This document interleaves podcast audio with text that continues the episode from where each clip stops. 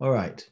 Um, so what we're going to do tonight is actually it's not a teshubah of the Rambam proper. This is a a letter of the Rambam, um, which we're very very grateful to have. You know that was not necessarily available to many people over the years, and so you know we found the Geniza and in various Genizot, we found specifically mainly the Cairo Geniza, we found letters of the Rambam.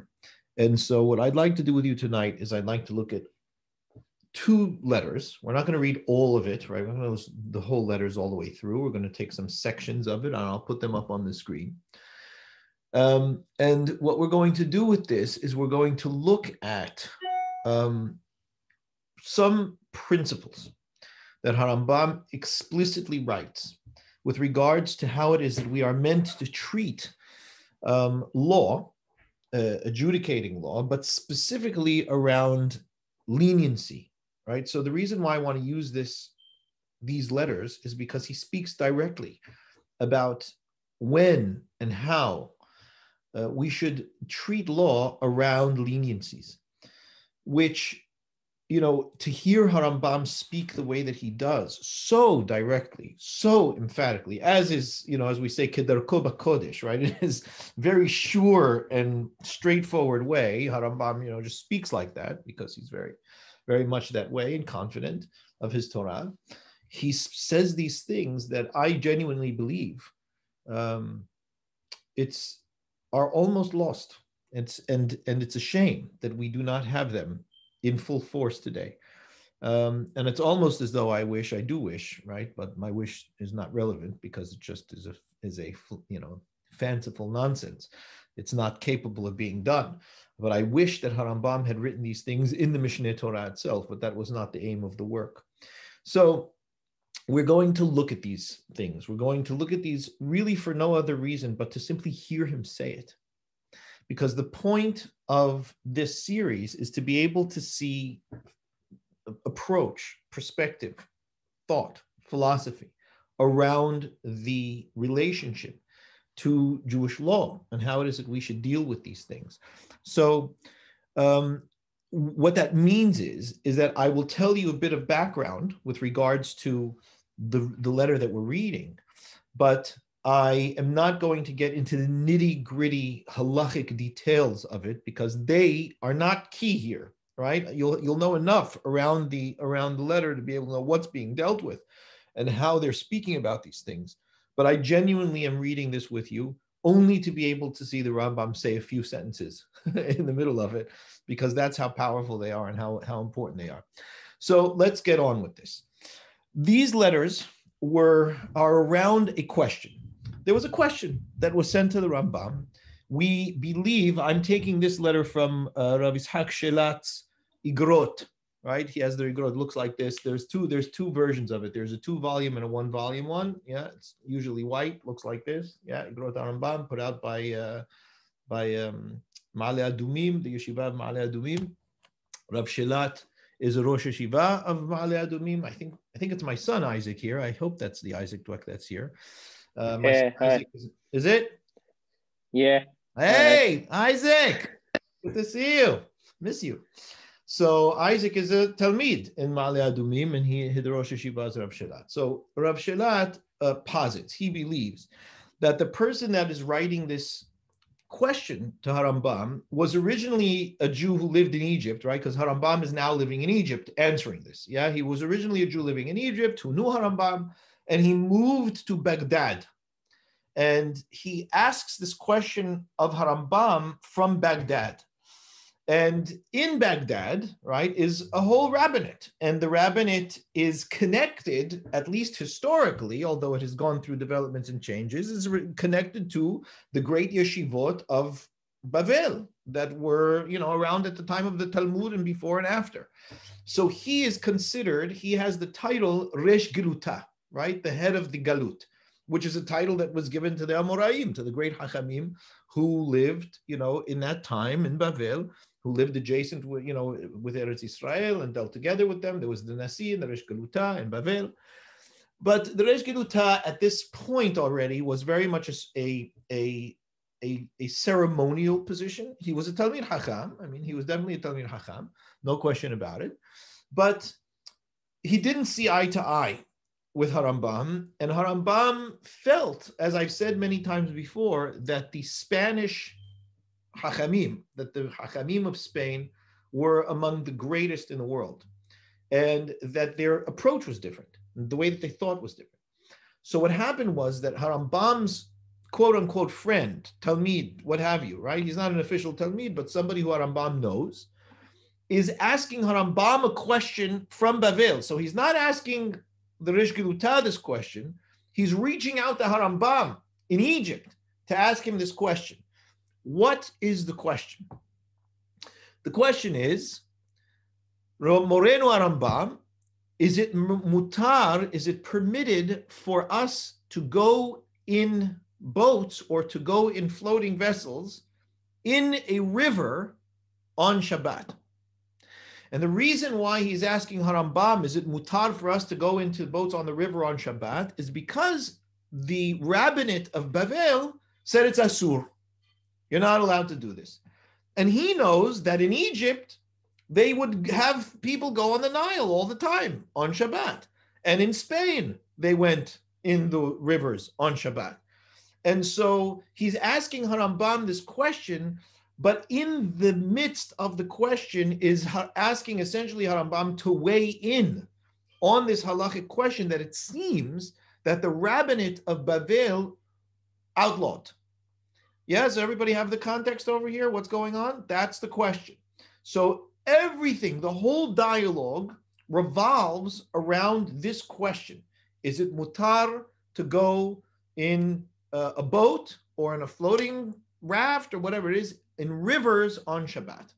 Now, just another element of this, which is important, is why would it be asur to go in these things on Shabbat? The only reason, theoretically, that it would seem that it could possibly be asur is because of a halacha that we call tehum Shabbat. And what is the halacha of tehum Shabbat? The halacha of tehum Shabbat is that on Shabbat there is a limit to how far a person can travel outside of their local place. So there is, meaning essentially outside of the city, this is the way the Hachamim defined it. There is a rabbinic prohibition and there is a Torah prohibition. The rabbinic prohibition obviously has a closer uh, limit than the Torah prohibition because they want to hold people back from transgressing the Torah prohibition. The rabbinic prohibition is 2,000 amma outside of the city. The Torah prohibition is um, is 12 mil, right outside the city. So what we need to what we need to deal with is the question of to whom really. Am I allowed to go on the river? If I'm on the river, is it permitted for me to stay and travel outside the Tehum? That's really at the core of the question. That's really the only reason that it would be problematic, right? There's nothing inherently wrong necessarily with going on a floating thing in the water on Shabbat the answer that or one of the elements that that that is that opens the permission for this is another concept within the laws of Tehum. And the concept within the laws of Tehum that is important to know here is that the Hachamim say in Tehum lemala ma'asarat tefahim. There is no Tehum if you are above asarat tefahim. So that means that if you are able to float in the air somehow, yeah, and there's details of this, right? But if you're able to float in the air somehow, if you're up here, Tehum doesn't apply. Only if you're down within 10 tefahim.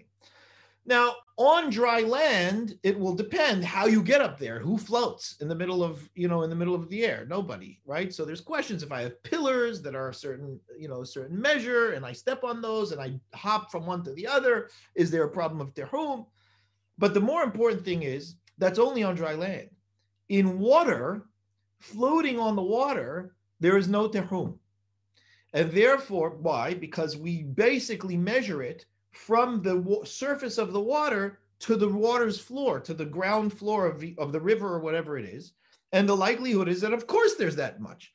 And if you're on a boat, certainly there's that much. And so we assume almost automatically that there's some safek, right? But essentially automatically that if you're in the water, in a river, there is no question that there is no Tehum Shabbat, and therefore the opening to travel as far as you want on water on Shabbat is permitted. The question in rivers is the question, not in oceans, because in oceans, nobody disagrees that the ocean depth, I mean, you know, if you're measuring from the ocean floor to where you are, there's, there's no question of Tehum. Rivers, because they're smaller, because there may be areas where there's very shallow waters, that's where the issues come up. That is the question that was asked to Rambam by his you know, his friend from Egypt. That is the issue that is outlawed by the rabbis in Bavel, specifically the Resh Geluta. So Harambam writes a letter back to this person answering his question, and he essentially says it's completely mutar. There's nothing wrong with traveling in rivers on Shabbat. So this, of course, is leaked to the Resh Geluta. And Harambam actually, it seems that Harambam said, you know, you can leak this letter to the Resh Geluta so that he can see that this is what I've ruled. This is how I've said it. The Resh Geluta receives this letter, writes Harambam a letter back saying, forgive me for taking issue with you, but you're wrong. And this is why you're wrong. So what we're going to look, and so what happens, Harambam receives this letter, and Harambam writes back to the Resh Geluta responding to his letter saying that Harambam is wrong. And it's in that, that letter that all the treasures are, right? That's what this is where Harambam starts to talk about how we need to deal with the law and how careful we have to be about making something asur that otherwise should be mutar. Yeah, and he deals with those, those, those issues in here. So what we're going to do first is we're going to look at the initial response of Harambam to the primary question, right? To how what the law is, right? Asked by his his friend. Okay, so bear with me. We're going to pull this up. There's going to be a few times where I have to share different screens because I've had to take um, scans of this teshuvah in pieces, unfortunately. But you'll bear with me, Right, so we'll deal. We'll, we'll start with the first one. Are there any questions up until this point? This should be straightforward. I hope I've explained it in a clear way. No. Okay. Okay. So here's the here's the question. Hashela. right? If you, you're in a, a boat that the goyim are running, in the big rivers, right? Not little, we're not talking about little creeks here. We're talking about big, proper rivers, like the Nile, like Pirat, like the Euphrates, like Hidekel, like the Tigris. Is that mutar on Shabbat? And the question is, I mean, we've gotten onto it before Shabbat. We're just now traveling on this vessel on Shabbat that is now traveling in the rivers. Is it mutar to do that? So Harambam says, look, in Hifresh, ben halicha yamim. By the way, notice, right? This is just a side point. Why is yamim? Why is there a dagesh in the mem over here? What would it mean if there was no dagesh in the mem? It's a hugely important point of grammar. Yamim without the mem means days. Yamim with the mem means seas, oceans. And that and that makes all the difference. If you say yamim, you said the wrong word. You said days instead of oceans. That's why you say yamim, right? Ulmikveh hamayim kara yamim. So if you hear a Baal Koreh who says ulmikveh hamayim kara yamim, you have to stop them and correct them because the halacha is that the corrections of the Sefer Torah only need to be made when the meaning of the word changes because of the pronunciation. And here the meaning of the word changes by what? A dagesh, by just enunciating it properly. So this is yamim, right? These are oceans. Hamiluhim, the salted seas, right? The salted waters. There's no difference between the oceans and these kinds of rivers that you're talking about that are massive, like they have huge water, like a huge amount of water, right, in it. In Isur Klal, he says there is no prohibition at all. Isaac. Um, is there a significance that we say that we got onto the boat before Shabbat? Like, uh, why does it matter that they got onto the boat before Shabbat? Yes, because they don't want people to get onto the boat to get onto the boat on Shabbat, but there's really an Isur de Rabbanan because they don't want people to start travel on Shabbat. They want people to be resting on Shabbat. So the Hachamim restrict that. But if you're already on the boat, then there's a question: Can I get on before Shabbat, knowing that I will be on the boat during Shabbat? That's okay. But Medeoraita is not an issue. So in bo isur kilal, there's no problem. There's no difference whether you're on an actual boat or ship or if you're on a raft. You know, like uh, savara korot means actual, like you know, um, beams that have been put together as a raft. Yeah. Umashi or anything like it. Hakol mutar. It's all permitted. Unless the water was very shallow or it wasn't deep enough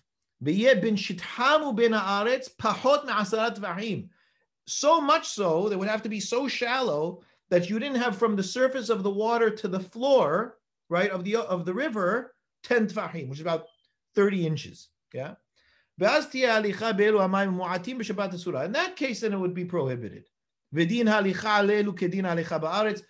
you would look at going on that water that's so shallow in the same way you would look at walking on the actual dry land.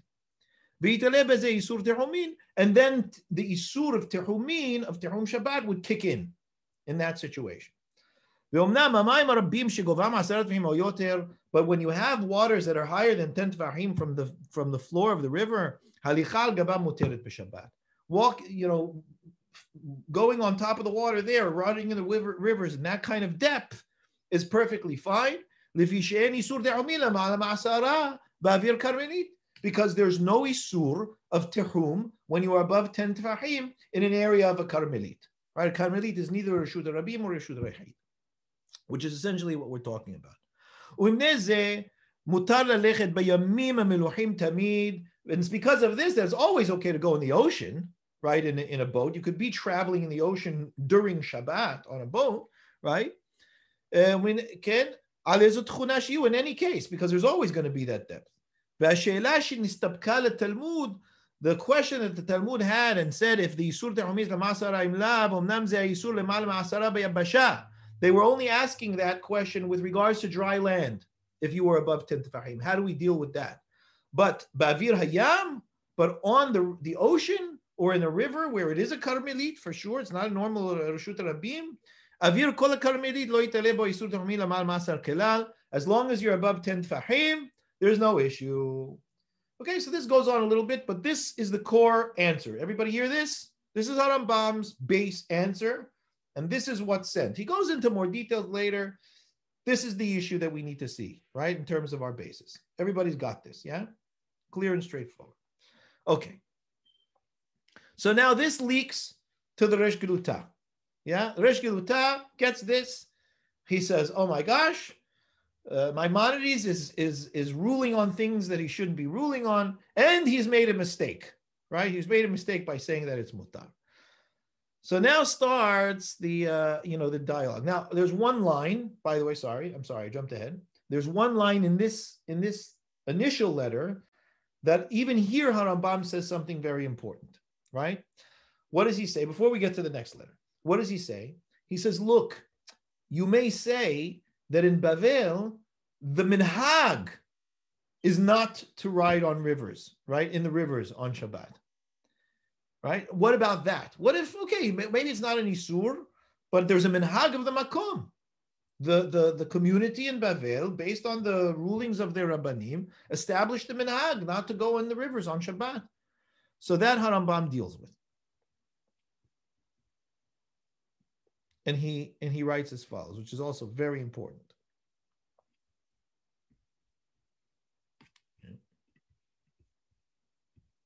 Okay, see? He says, The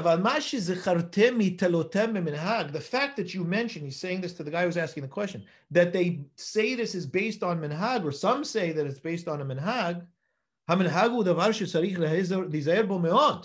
Harambam says, look, it's true. Minhag, you have to be very careful with. It's very important. Ubibe'ur amruza, the Hachamim said explicitly about minhagim, davar devarim shel heter v'harim nahagu be'em isur, if you have something that is mutar, but the people uh, acted on it as an isur, and that is the, the custom of the place is not to do it, you are not allowed to open it up or to allow it in front of them, right? So that's people I'm sure have heard that klal, you know, or at least people have been involved in learning. It's a fairly uh, uh, prominently thrown around principle. And Harambam is saying that it's a very serious principle.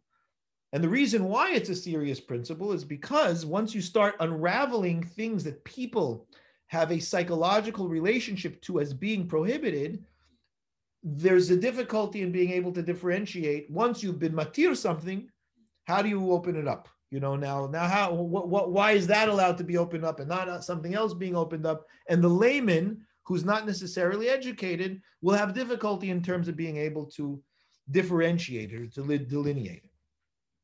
But Harambam makes a caveat, and he says, and he points out that this caveat is explicitly stated in the Yerushalmi, because this principle is brought both in the Yerushalmi and the Bavli. But the, the caveat is made in the Yerushalmi. And the Rambam points out the following caveat, which is a key caveat. And that is, Aval tzarich litnai, Talmud Yerushalmi. You must, of course, remember the condition on that principle of minhag being so important that you're not allowed to allow it in front of people if they've already considered it as being asur. That is, tzarich davar mutar. They need to know that that thing is really mutar. In other words, that when you have a situation in which, according to law, the thing is permitted, but they have been accustomed to treat it as prohibited, you do not touch it and you do not permit it in front of them. As long as the people know, or at least the rabbis know, but the people are supposed to be, you know, the people in, in check know that this thing really is mutar. It's just we are accustomed to treating it as though it's asur. If it's really mutar and we know that it's mutar, but it's a, we're accustomed to treating it as though it's asur, that you don't touch because that was a conscious decision. Everybody knows the law of the Torah. Everybody knows the Torah permits this. We decided not to do it. That is not problematic. And it's not problematic because it doesn't cause misunderstandings of Torah. Now you're going to see a theme here. This is a very important point because what Harambam is saying is we have to be extremely careful, not just in terms of practice, but in terms of perception, what people think about the Torah. And if people have the wrong ideas about what the Torah is matir and oser, what it pro- permits and prohibits, that's going to destroy Torah and ultimately Klal Yisrael. So you cannot keep something that is prohibited that people think, or the people that something that people are co- considering prohibited, and maintain it that way when they believe that it's actually prohibited. You have to, you can only do such a thing when they know that it's permitted and their behavior is stringent. But if their behavior, they believe they're being, they're being, they're doing what the, the law requires of them, and that's why they're not doing it, that's not acceptable. And in such a case, says Harambam, you must tell them. You're not allowed to leave them thinking that. You must to tell you must tell them, right? So here, take a look at this. This is the uh, the rest of it. And forgive my highlights, they're from my book, so there's certain things that I put. He goes, Aval im hayu anshe oto minhag. But if the people that are doing that minhag, hoshvim badavar mutar shu asur, if they actually think that the thing is mutar, that they are being stringent with, is actually asur from the law, and they keep practicing this isur as though it's an isur, the kol sheken, and all the more so, if the reason why they think is asur, this is very important, it's a subtlety, but very important. So again, Harambam says if they think it's asur when it's really mutar, and if they think it's asur not just because someone told them it's asur, worse, if they think it's asur because they actually deduce that it should be asur by mistake. You follow? Right? In other words, Harambam is saying it's not just enough that they think it's asur when it's really mutar is a problem. It's why they think it's asur. If they think it's asur because that's what they were taught or they just made an assumption, you're still not allowed to leave them in that assumption. But all the more so if they actually came to that conclusion on their own that it's asur, which shows that they were absolutely mistaken. Yeah. En ra'ui lehaniham beota machshava b'shum panim. You are not, it is not fitting to let them continue thinking that way in any circumstances. Do you understand? Do you hear this? any circumstances. Harambam says, bishum panim. You're not allowed to let them keep thinking that. Aval, rather, tzarich limhot beyadam. You have to to uh, to uh, uh, uh, what's the word limhot? Moheh. What's the word? You have to stop them, right? To be moheh means you have to you have to you have to push against them, literally. And you must tell them that this thing that they thought was asur is really mutar, according to Torah. And that they're mistaken in thinking that this is this is an isur. Everybody hear that? Why? Lefi she'en ra'ui likboa hata'ut b'shum panim. Because you should never, ever fasten, firmly establish a mistake. You should never firmly establish and allow for a mistake to be held properly. Likboa is like likboa mezuzah, right? You shouldn't fasten a mistake into the lives of the Jewish people. And by the way, says Harambam, there's no difference in this, and he's going to reiterate this later. Bin isur mutar ve'atarat asur. A mistake is a mistake. It doesn't matter whether you're saying something that's mutar is asur or something that's asur is mutar. Doesn't matter what it is. If it's a mistake, it's a mistake, and you cannot allow mistakes to stay in Klal Israel that we know are mistakes. This is huge. Very, very, very important. Okay, so that's the first principle that I wanted to show you that Harambam says outright that he's basically saying this person, look, it's very nice if you want to say that it's a minhag, but they have to know that this is a minhag and that it's really mutar. But if they're saying that it's a sur and it's actually an isur min adin, that you have to stop. So Harambam is getting involved in the Baghdadian politics, right? Legal politics, but he's basically doing it in the name of Torah. He's saying, look, I don't care where they live or who's in charge. You're not allowed to keep this this way. Okay. Any questions up until this point? Yeah, this is a problem, by the way, because I've experienced this. I literally had people say to me when I was giving, uh, sorry, no, as a separate inyan, that there's a difference between saying, listen, we think people should refrain from doing this, and making a gezerah that people shouldn't do it, right? After the close of the Talmud, we don't have the authority to do that either. We don't have the authority, that's for another time, right? But not for the shiur. But we do not have the authority to establish a gizirah on the people and say, do not do X because you may come to do Y, right? Like the way that people talk about bicycles. I've heard many, many, many times that the reason a person shouldn't ride a bicycle on Shabbat, assuming that a person shouldn't ride a bicycle on Shabbat, is because it may break and you'll come to fix it. I'm sure you must have heard this somewhere, right? So that is absolutely invalid as far as halakha is concerned. Why? That's a gezerah. That is a perfect giz- template for a gezerah. Gezerah is the Hachamim saying, don't do X, which is perfectly permitted as, as far as Torah is concerned, because you may end up doing Y, which is prohibited. Right? So, an example of this, which is a gezerah, which the Hachamim did establish, is riding a horse on Shabbat. You're not allowed to ride a horse on Shabbat. Why not allowed to ride a horse on Shabbat? Not because riding a horse is problematic. On Shabbat, Torah doesn't say anything about riding a horse on Shabbat. The Hachamim say don't do it. The reason why the Hachamim say don't do it is because it was easy and likely and usual that when a person was riding a horse and wanted the horse to go faster, they would reach for anything to hit the horse with. And oftentimes they break a branch off of a tree and hit the horse. And that breaking a branch off of a tree, we would push you off a cliff for doing if we got you in the right circumstances. Why? It's an Isur Torah. It's one of the 39 Melachot. It's Tolesh. You're not allowed to break a branch off of a tree that is rooted in the ground. So the Hachamim said, look, that's very serious.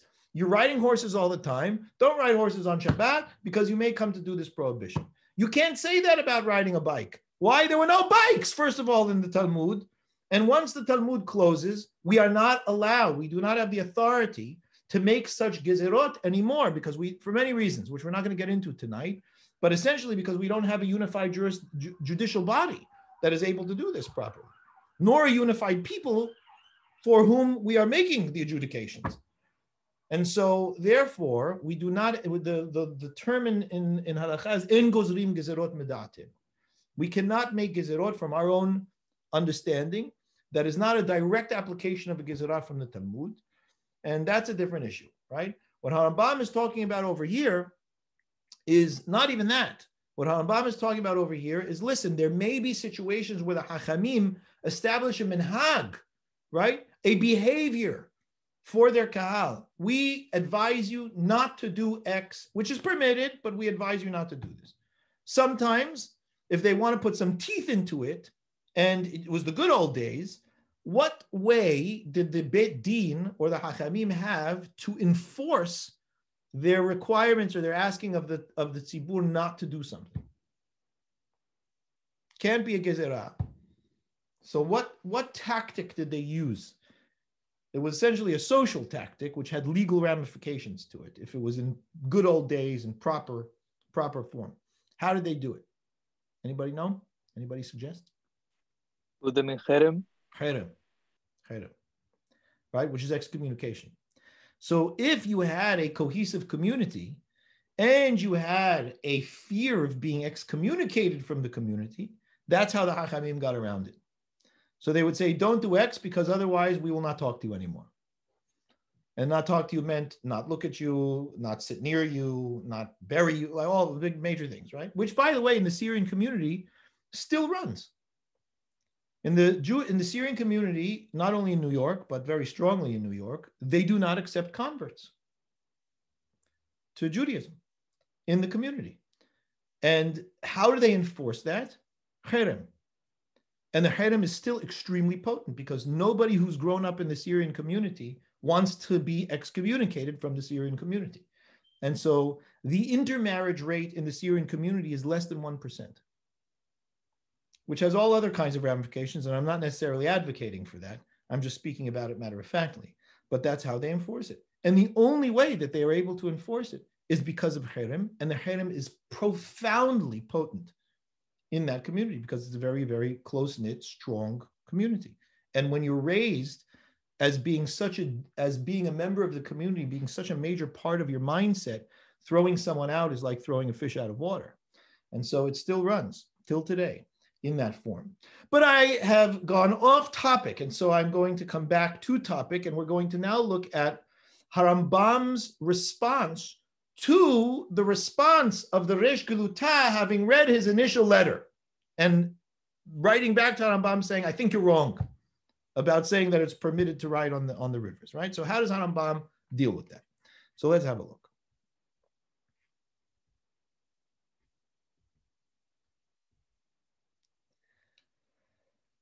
Hmm, yes.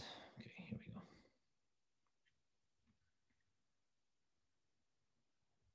Oh, I believe this is it. Yeah, okay. Do you see it? Is it there? It's clear? I don't know if it's right. Yeah, it's. Okay, oh, well, let me fix it for you. Why do you not see it being? Why don't I? Hang on a second. You should. Hold on. Okay. You don't see it. I'm going to do it again. Hang on a second. Forgive the technical difficulties.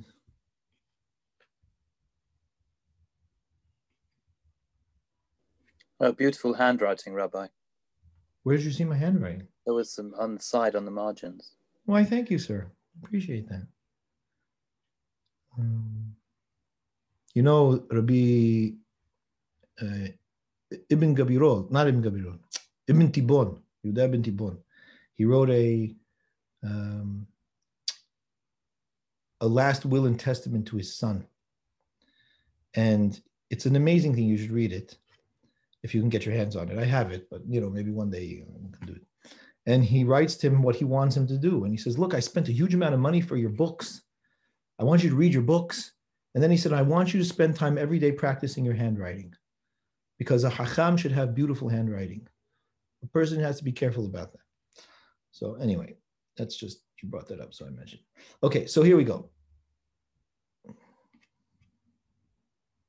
Can you see now? Istakalnu, you see that? Okay. הסתכל במה שזכרו הגאון הגדול רב שמואל הלוי, ראש הישיבה של הגולה, right? So this guy, this is רב שמואל הלוי, is the ראש הישיבה, is the ראש גדותה. And he's saying, look, I saw what you wrote to me, וזו השאלה שנאמר לו משמי שרמזתי להראותה אליו, right? That you had written to me over a response that I gave that they had mentioned should be shown to you. וראינו שאין ראוי לא להשיב על פרקי זה הדבר, and I, I, you wrote back to me, and I said, look, I should not write back to the Resh Geluta. You know, I have to make sure to write to, to show kavod. So he says, Omnam.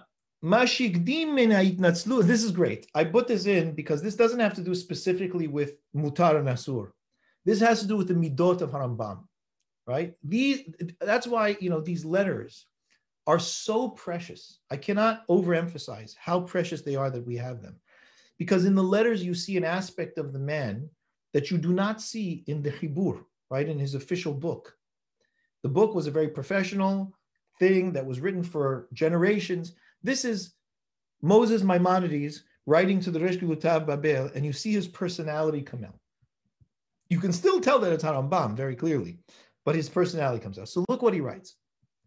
Apparently, the Resh Geluta apologized to Harambam for writing on, you know, kind of taking issue with his halachic stance.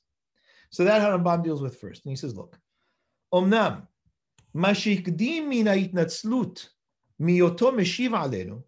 You know, the fact that you open, first thing I'll say is, you know, the fact that you opened apologizing that you're answering something that I wrote. And you went on and on about it. And you also praised me in your letter. May God bless you and give you reward for all of that. That's it's so nice, you know, that you've done that.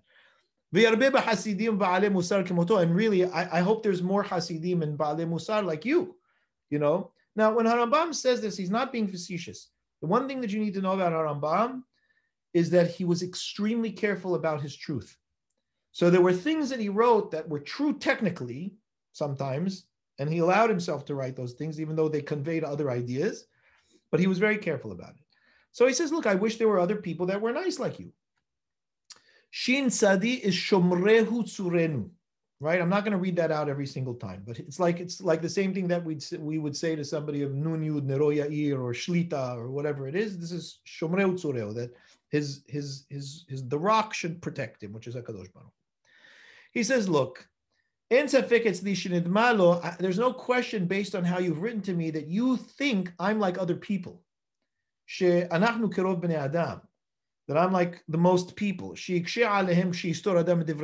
they have a really hard time when people contradict them. Or if they answer them back. Ukvar pitaranu Hashem He goes, thank goodness God has already, you know, taken me out of that nonsense. I don't, I don't have that problem anymore. it's not, it's not a hangup of mine when people, when people, you know, criticize me or whatever it is. But I love how he says it. He says, "Pitaranu Hashem mizeh." Hakadosh Baruch Hu has taken us out of that, patarotanu. He's exempted us out of it, right? Which I think is a very important thing to see for two reasons. One, if you recall, we had the Teshuvah of Kafir some weeks ago. Remember? And Rav Kafir said, you know, there was a point there that he made that, you know, either I'm doing it or God's doing it, but there's no two ways about it. And since we have free will, and he went through on and on saying, since we have free will, there's things that we do that don't bring God into it. But that clearly, as I pointed out then, does not mean that Kadosh Baruch Hu doesn't help us with everything, and that Kadosh Baruch Hu runs through us, and that we recognize that it's lo korhi be'otzim yadi asali And Harambam is saying that even the element of his own character that has come to a point in where he no longer is moved at all by people's criticisms or or you know contradictions to his words. How does he say it? Pitaranu Hashem. He says, Hakadosh Baruch Hu has already, Hakadosh Baruch Hu has saved me from it. Which implies two things. One, that he recognized that Hakadosh Baruch Hu helped him and blessed him. And two, that he wasn't always like that. He says, Kvar pitaranu Hashem. Fine, thank goodness by this time in my life, I, you know, I don't deal with that anymore. It's a way we say, I'm too old for that. Borei Olam Yodea. Notice how he brings Hakadosh Baruch Hu into his language. Yeah. He says, Borei Olam Yodea, he goes, the creator of the world knows, even if the lowest of my students, the most young, not the young in age, but the, the you know the least developed and most inexperienced of my students would answer something back to me, or haver, or a friend of mine, a colleague, or mitkomem, or even a person who was against me, trying to get at me, I would be happy with it. If it was true. I don't care who it is that tells me I'm wrong. If they're right that I'm wrong, then I'm happy to hear that I'm wrong. I'll actually be happy to hear it. That they bring me to an awareness of something that was concealed from me that I didn't know. And if it be the matter that, okay, they're wrong, I was right, and I know that I'm right, and the fact that they're answering me, you know, because you could say, well, I mean, if you say that on a bum, then you only don't have a problem with people answering you when they're right and you're wrong. But what if you're right and they're wrong and they're still answering you back? He says it doesn't matter. Even if they do make mistakes. I'm not going to hate him or even push him away which unfortunately we see happen today. I mean, there are many people that are big Rambamniks that are so staunchly Rambam that don't behave in his manner. So you say something that is against what they think, or you say something that they don't rec- that they don't recognize as being true, even if you persist in it, they kill you over saying it. Right? So this Harambam clearly says not the way to be. Right? He says, Lo He goes, not only will I not not like them, I'm not going to push them away. Halila v'has. And I'm not going to start, you know, nitpos means start grappling, grappling with him over the fact that he told me something that didn't necessarily uh, prove to be true. Why? Why? Because what are we? Uh, you know, what do we do? We're doing with our brains. And we know that something is true or not true based on our capacity to be able to think it through. And it happens that people think things through inappropriately. Ben היה אותו עיון אמת או שקר. הלא תראה, what you don't see uh, by the חכמים ז"ל, בכל עיוניהם התלמודיים ממקשים בקושות אינן אמיתיות דברים אמיתיים? You don't see throughout the whole Talmud that Hachamim will ask questions that are later found out to be inappropriate questions or questions that are thrown out because they don't bring a, a, a truth that is, that is sustainable to the table. There's nothing wrong with that. As long as you're interested in the endeavor. Okay, so a person missed something or whatever it is, that's fine. The only problem I'm saying as a, as a side thing here is when a person really doesn't care about learning or asking or, or thinking, they, they only they only care about fighting. That's a different issue. Or they need to be right and it's an ego thing. That's a different story. But Harambam is, is saying this in a way, right, where he, he's pointing out not a big deal that you you didn't have to go on and on about it. I don't mind. You think I'm like regular people, I'm not. וכן זה הגאון, אף על פי ששמו אצלנו גדול, ומעלתו נישאה, ומדרגתו בחוכמת התלמוד כמי שמתפרסם עליו, is yes, not just that, but you know, you mentioned a Gaon, who I recognize, you know, he must be very great and he, you know, a lofty individual, and I'm sure that his wisdom, as far as the Talmud is concerned, is as what everybody says about him and he's also an old, an elder, and he's sitting in the yeshiva. I'm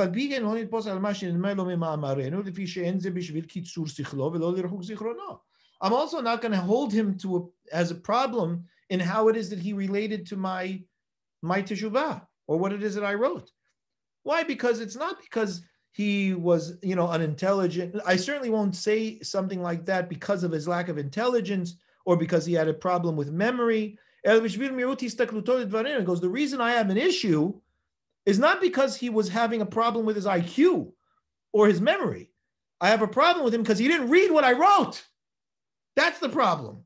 And he should have read what I wrote if he was going to if he was going to argue with me properly. What he did was he looked very cursorily at what I wrote, Are you only with the very beginnings of, of study. And because of that, he ended up responding to me in the way that he did. And he's speaking to him in third person. He's talking to him. ביטול, אמיתה ביטול מה שהצענו כפי מחשבתו. Now, הקדמה שאמר טעינו בה, now he starts getting into nitty gritty, which we're not going to get into.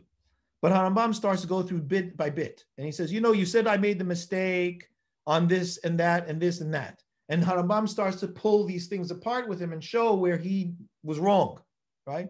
But that's not what I want to do with you tonight. We're going to go later into the Tishu B'Av, but I just want to show you how that, that, that opening line, how Rambam dealt with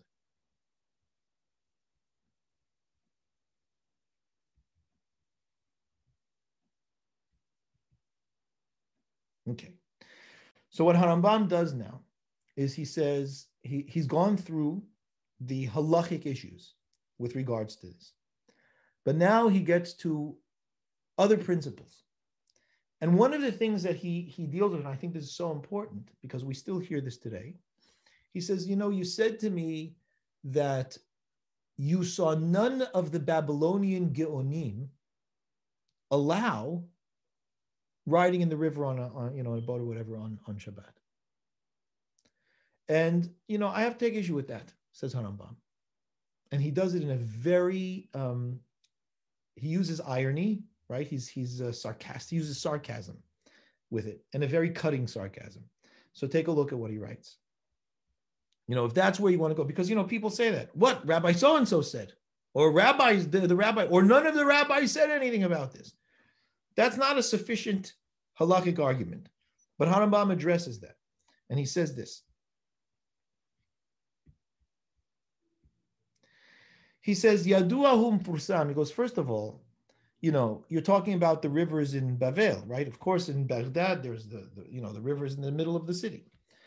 He says, look, Yaduahu Umfursam Shenahar Ashbilia, right? That's Seville. He says that the river in Seville Beno ben Ayama Maluach Shmoni Mil. Right? Between the actual river and it's emptying out into the ocean is about 80 mil. So a large distance. And ships come in all the time, and they usually are carrying oil. And on these ships come from the river into the ocean and back, and they travel to Alexandria. Alexandria Tamid. Israel Ba'im and Jews come on it all the time. Notice again, another thing to learn from here, and not just from here, but from the Mishneh Torah. Harambam never uses the word Jew in his writings. He never says Yehudi she. Always it's Israel she. Why? Because Harambam is writing a national law for a nation. And Yehudi is not the name of a nation. It's the name of a tribe within the nation. And the Torah spoke to all of Israel, not the Yehudim. So Rambam never ever uses that term. Notice, not used. So he says, look, Israel ba'im ba'im.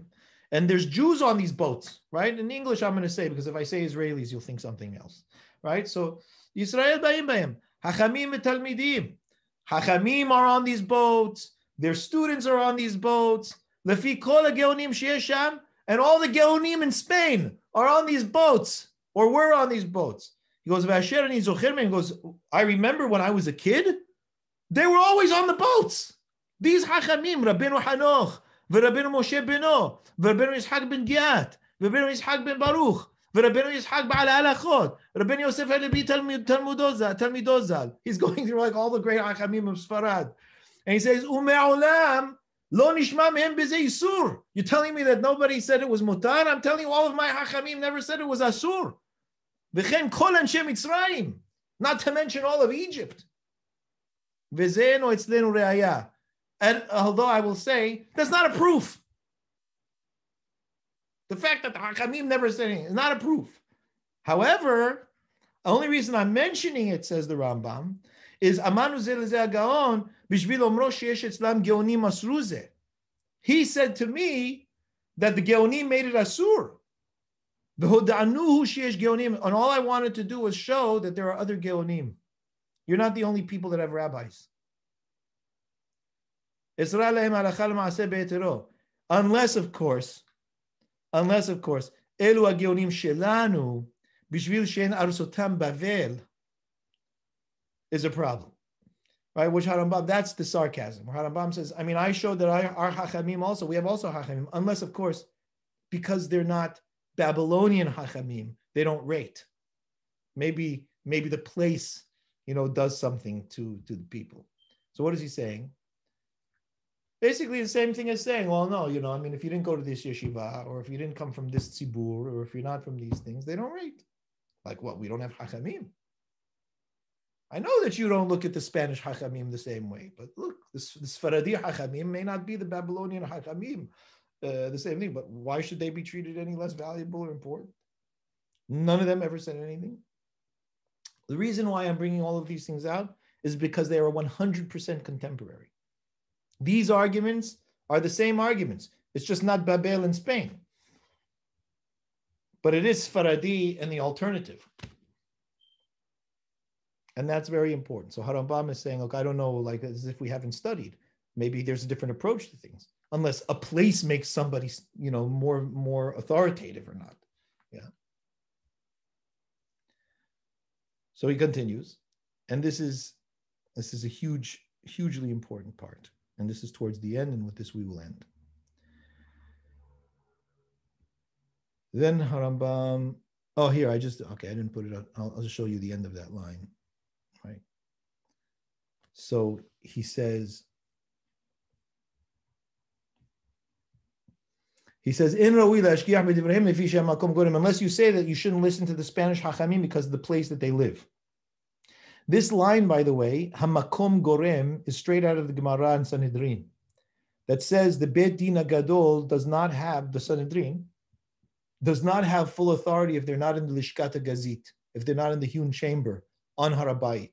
Why? Because Hamakom Gorem, because the place gives them that level of authority and power.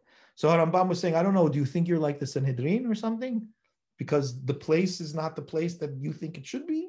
that Bavel is where the authority happens and not outside of Bavel. And this was a major dig because what Harambam was doing was saying, just because you're the Resh Geluta, you no longer hold that kind of authority that the Resh Geluta had once upon a time back in the time of the Talmud. So, yeah, so very, very powerful words.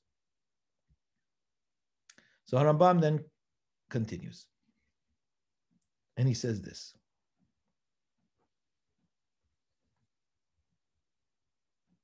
So he, he goes through all of the issues and he says, I really don't find anything that is prohibited.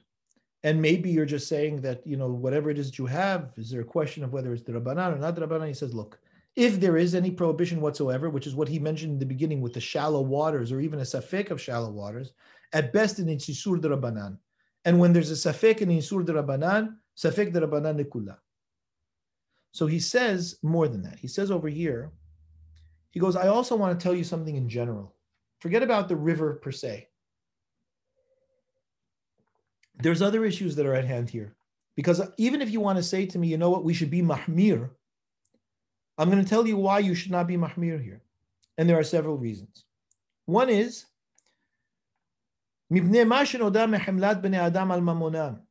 we know what the Torah says about having mercy and care over people's money. והדבר הוא בני הכרח. הוא אומרם, אדם בהול על ממונו לשרת For example, when there's a fire, there are certain things that the Hachamim allow a person to do when they normally would not allow them to do it on Shabbat. So we allow them to do what's called gram kibui. We allow them to put out a fire in roundabout ways. Why do we allow them to do that? The Hachamim say because a person's money may burn with the house. And if you don't let them do this, which is mutar from Ikaradim, they'll end up doing things that are Nisur Torah just to save their money. People are very, very protective. It's a primal urge to protect their money. So Hachamim recognized that and they had to protect people that way. It's a normal human instinct that you don't want to watch your money burn in front of you and that you're not going to be able to hold yourself. If you're watching your money literally burn in front of you, you're going to go and make an Isur Torah to save it. So the Hachamim tried to stop that from happening and allowed other things that they normally would restrict in those situations. Why does it have to do with running in the rivers? He says, he says, he says, כבר נתפרסם אצלנו שאלו הנמנעים מהליכה בדגלת ופרט והם צריכים ללכת ביבשה. He goes, if you don't let people go in the rivers, there's a reason why people travel in the rivers. It's more efficient and it's safer. If you don't let people do that, you know what they're going to do? They're going to go on land. והם מסכנים את ממונם and it's expensive.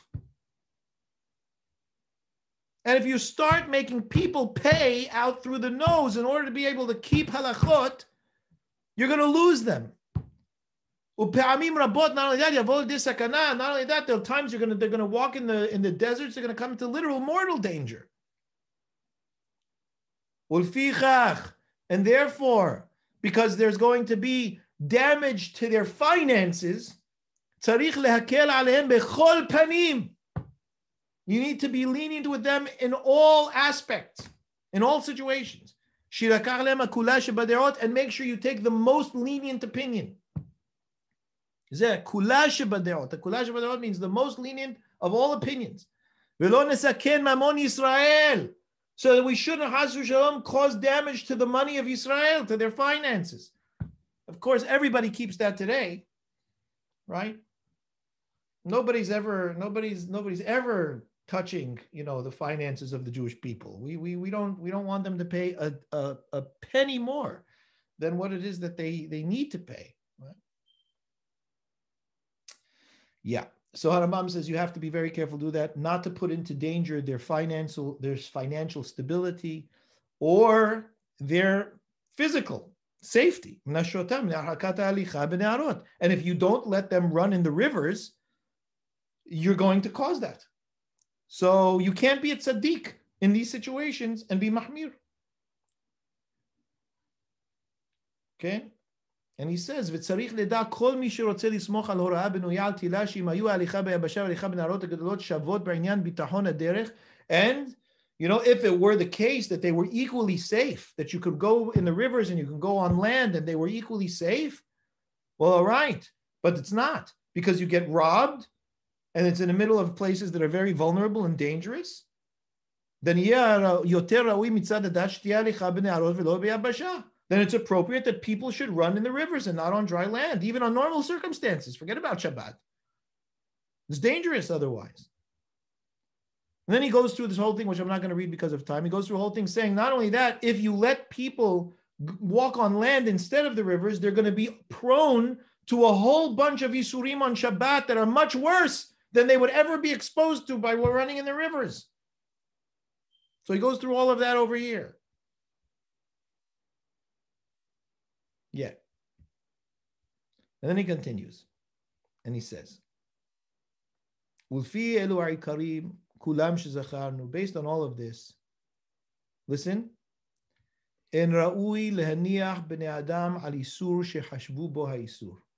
like I said before, it is unfit, it is unfitting to keep a person doing an isur, meaning practicing prohibition, thinking that it was prohibited when it really isn't.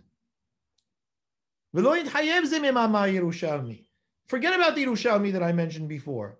לפי שמע זה זכר ירושלמי הוא התרה משמעות בו איסור, לא חיוב סתירת המנהל שיש בו טעות, לפי שנפרש מהתרת האסור בין איסור המותר. He goes, not only that, there was talking about where people knew that it was mutar and they behaved isur. And the Yerushalmi says, if there's a mistake, then there's a mistake. But this is words. He said, not only that, it doesn't matter what it is that's the mistake, like we said before. If it's mutar and you're making it asur, or it's asur and you're making it mutar, it is exactly the same. And this is something that's very hard for people to get into their heads. They think, listen, if something is mutar, but you tell them it's asur, no harm, no foul. At least, you know, they're not doing anything. They're not, they're not, they're not actively engaging in anything. You tell them, look, relax, don't do it. And what Harambam is saying is that is just as problematic as telling somebody when something is asur that it's mutar. Nobody would ever think to do that, right? Nobody ever say, "Oh my gosh, you're telling him it's mutar when it's asur. That's haram. Not allowed to do that." Harambam is saying it's exactly the same thing the other way around. How do I know that it's exactly the same thing the other way around? It's an aberration either way, but I'll prove to you that's the case from Zaken Mamre. The halacha is that if the Sanhedrin established the halacha, they ruled on a law and they said, this is the law. And a hacham of his own volition taught publicly against what the Sanhedrin ruled and told people to do things based on his ruling against the Sanhedrin, what's his penalty? Capital punishment. It's punishable by death for a hacham to do that, for a zaken to do that. Zaken meaning a hacham. Does it make a difference whether he said that what the Sanhedrin said was mutar is now asur, or what the Sanhedrin said is asur is now mutar? Makes no difference whatsoever. The only thing that makes a difference is that he ruled against the Bet Din. The Bet Din said it was mutar. You said it's asur. Yeah, I said it's asur. What's the big deal? Bet Din, you ruled against the Bet Din. You're gonna die. I mean, obviously, if we get you appropriately. The fact that it's a death penalty just shows how severe and serious it is. So Rambam is proving it doesn't make a difference. Down to this line.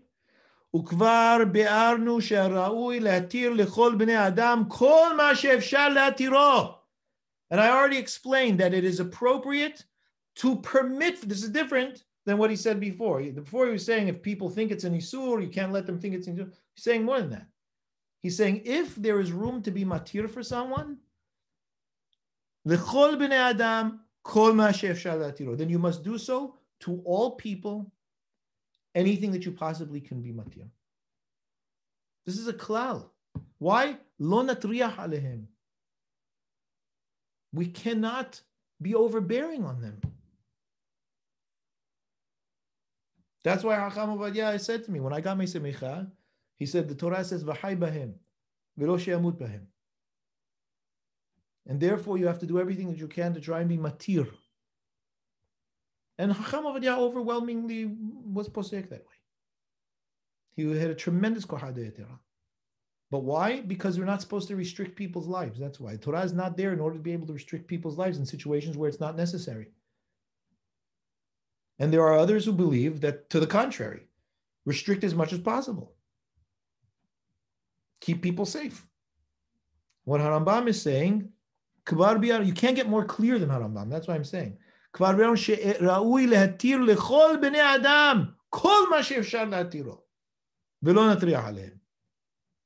Now, a person wants to privately be mahmir. he could do what he wants in his private life, as long as he knows what he's doing. That's why, if you remember another shirul, right? Hacham Matloub in the dishwasher. I pointed out to you, Hacham Matloub said if a person wants to be mahmir and use the dishwasher for meat and milk separately, mutar lahmir. That's why he said mutar lahmir. Because he had to say that in this case, it's allowed to be mahmir.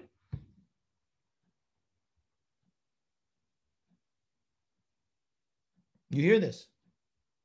Then he goes on and he says, You know, you said you didn't want to be nitpicky on my words. Harambam says, Please be nitpicky. It's okay. Go pick my words apart. I really would appreciate you do that rather than looking at it on a surface level. And he goes on and on to talk about that. But we'll stop there. Yeah, so these are very important principles. And these are principles that are coming from none other than Harambam himself. But they're in a they're in a they're in a letter they're not in the Mishneh Torah. But they're nonetheless his handwriting. It's pretty powerful when you actually hold a piece of paper with Harambam's handwriting it, by the way. I haven't told this in a long time. You know, when I first arrived, when I first came, I think it was a year or two after I came, I was invited. Um, where's the Geniza in Cambridge? Yeah. So I was invited to speak in Cambridge, and they knew that I'm a fan of the Rambam. So they got like really special things out of the Geniza to show me, which was very honored, you know, that they, they brought me around. So, you know, I'm walking around, they have all this stuff out, you know, and they have a bill of sale from Maran, right? He was, he sold, he was, whatever he sold, he signed the bill of sale, Rabbi Yosef Karo. It didn't say Rabbi, but whatever. And they're showing me all different wonderful things, you know, from the Geniza.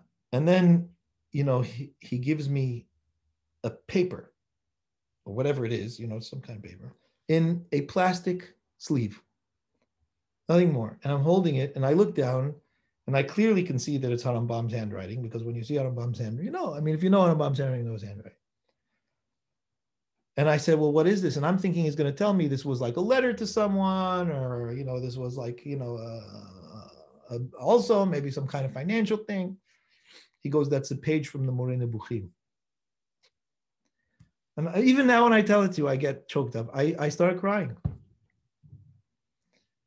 you realize you're holding the, the actual page that Rambam held and wrote, and whatever page it is from the Moreh that changed my life.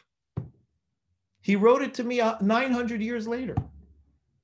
And it changed my life. It, it, this man, because he cared enough to put this down out, it, it impacted me to degrees that very few things did. And to be able to hold that and see it.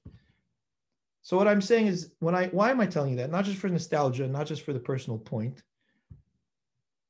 Imagine what you're reading here with me, Harambam's handwriting. We have the actual handwritten document that Harambam wrote. Was in Arabic. This is a translation, but it's a pretty clear translation. Harambam himself is telling us these are the principles of halacha. And this is the way of Torah. And perhaps one of the most powerful is it makes no difference whether you say what is mutar is asur or as asur is mutar. If it's an aberration of the Torah, it's an aberration of the Torah, and that must be recognized. And that's why on Kippur, I don't know if you guys remember, we have a vidui on Kippur, the Sfaradim certainly. I believe the Ashkenazim have some version of it, but the Sfaradim have a vidui on Kippur we say, Asher asarta hitarti. Asher hitarta asarti. What you said was asur, I said was mutar. What you said was mutar, I said was asur. Asher timeta tiharti. What you said was tameh, I said was tahor. Said, and on and on, go through all the things, but that's true. So it's something for us to be able, that's why I want to say in closing how important this platform is. People think that this is just like a nice cultural renaissance. This is not just a nice cultural renaissance. This is an approach to Torah that reaches the heart of what we believe is the truth and value and, and meaning of Torah, which is the heart of our people. And it's something that is not to be taken lightly. It's something that we cannot be bullied into. And that's another reason why I read this Teshuvah. And I'm closing the series, my personal Teshuvah series, on this one. Because Harambam was bullied. Of course, he didn't he didn't respond to the bully. He didn't let the bully, he bullied him back. But the Resh Geluta was trying to pressure Harambam into changing. And Harambam, that's why he wrote those cutting things why he was sarcastic. He wasn't just being sarcastic for the sake of being sarcastic. He was defending against the self consciousness that he saw would ensue as a result of those tactics of whatever you call it elitism, superiority, so on and so forth, control. And it is also one of the reasons why he wanted to fight so strongly for the hachamim that he knew, the ones that he spoke of. So, there you have it. It's an important, very important letter and an important principle that properly runs through our Hachamim. And you will have seen that's why we, we, we, we learned many. We went from Harambam in terms of time all the way down to Rabbi Chaim David Levi and Rav Kafih and Cham there is a line, there is a there is a genetic, you know, or you maybe want to call it a mimetic, right? A mimetic tradition that runs across our derech.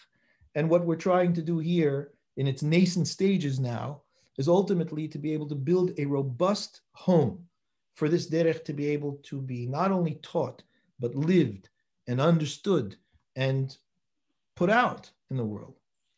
So I I really thank you all for taking the time and I thank all of your dedication. I specifically thank, you know, Sina and Avi for their their work, tremendous amount of time that they take and the focus that they have on being able to facilitate this and bring it together. though they're not here, I thank all of the teachers that have been contributing up until now uh, for this endeavor, because this is a serious endeavor. It's not just a nice project. It is a serious, important endeavor. And we need to support it with everything that we have. We have to support it with our time. We have to support it with our mind. We have to support it with our finances, as Arambam said. We have to we have to support it with our our words, with our encouragement. It requires support because it's fledgling and because it's been dormant and because it's been bullied and because we are self-conscious. And so that has to be pulled out of the of the tar. You know, there's a beautiful line in Tehillim. It's mentioned twice in Tehillim, where David HaMelech, he says that Kadosh Baruch Hu, Vaya'aleni mitit mibor sha'on, mitit hayaven. Kadosh Baruch Hu pulled me out of the tar pits. So that's what we need to do, and we will. And on that note, I hand it over to Avi Darson. Wow, um, so powerful, Rabbi, and, and I think it, these principles that we've just gone through throughout the series is um, so contemporary and uh, relatable and relevant and to all of us. And it's, I think it's a great foundation that we can build on. Um, and I mean, what you just spoke about the Chabura is brilliant. There's not much I can add, but there is one thing I can say, which is I want to thank you for, for, for this amazing series. But, you know, the Chabura is great and I think we're going places, but it wouldn't be possible without your, your input, your, your guidance and um, your advice in all matters. And, um, you know that that's so important to all of us and i think i can speak for everyone that you know we're already looking forward to the next series and, and building on this um, and you know uh, please god um, it will go, we'll go, from strength to strength and uh, we'll be in touch Sina and i with regards to um, our future projects the next curriculum and uh, we'll take it from there and just remember everyone that um, it's all uploaded on our youtube channel so you can do Chazara, and I think it's it's well worth listening to them again. And um, yes, please go have a have a, a, lovely week. I don't know if Rav wants to take a one. There's I think there's one one question maybe, or if not, we can run out of time. Um, if, if not, I think we. I think it's worth reminding everyone just that next week we've got Professor Zvi Zohar. Very very honored to have Professor Zvi Zohar back. Uh, he'll be giving a class on Hacham Israel Moshe Chazan, the former chief rabbi of Rome and Egypt. Uh, so please, please make sure you come to that because that will be, we're very honored to have Professor Zvi Zohar. Um, so yeah, that'll be next week. Okay. Brilliant. Good okay. Night, Good night, everybody. Thank you, everyone. Thank you, Ross. Thank you, everybody. Bye bye.